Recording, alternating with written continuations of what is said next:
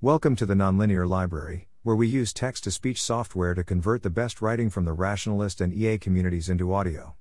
This is Request for Distillation Coherence of Distributed Decisions with Different Inputs Implies Conditioning, published by John Swentworth on April 25, 2022, on the AI Alignment Forum.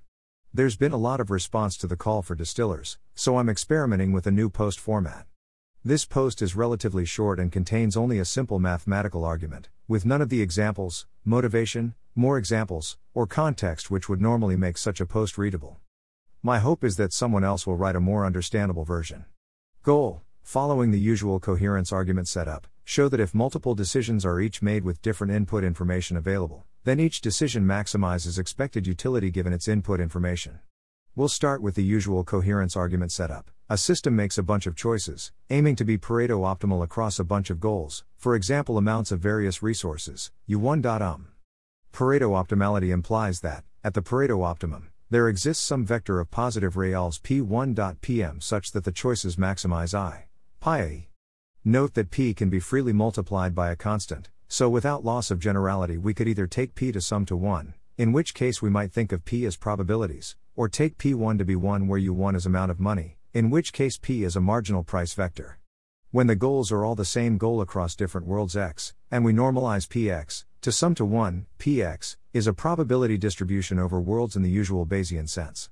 The system then maximizes, over its actions A, xpxua, x equals xua, x, i.e. it's an expected utility maximizer.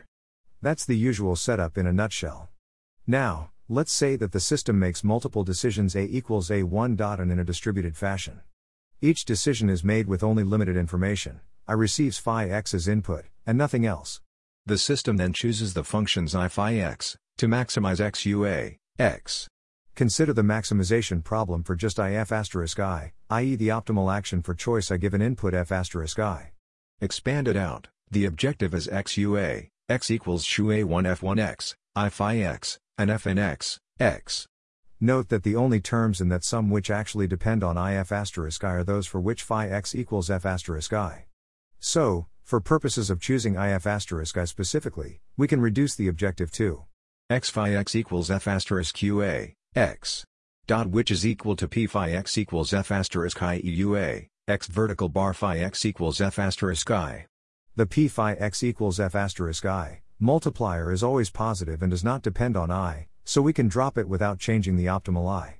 Thus, action if asterisk i maximizes the conditional expected value EUA, x vertical bar phi x equals f asterisk i.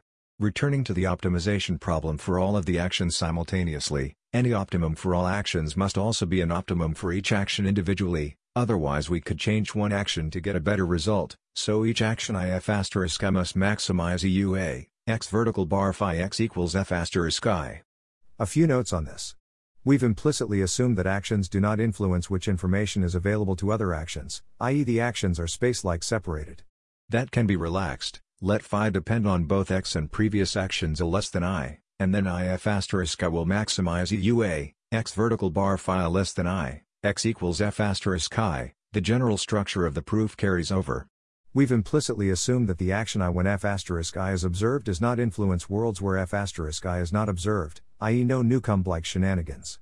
We can still handle Newcomb-like problems if we use FDT, in which case the action function would appear in more than one place.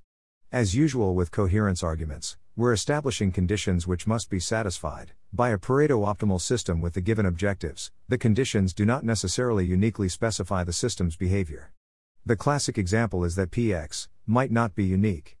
Once we have distributed decisions, there may also be local optima such that each individual action is optimal but the actions are not jointly optimal. That's another form of non uniqueness. Thanks for listening. To help us out with the Nonlinear Library or to learn more, please visit nonlinear.org.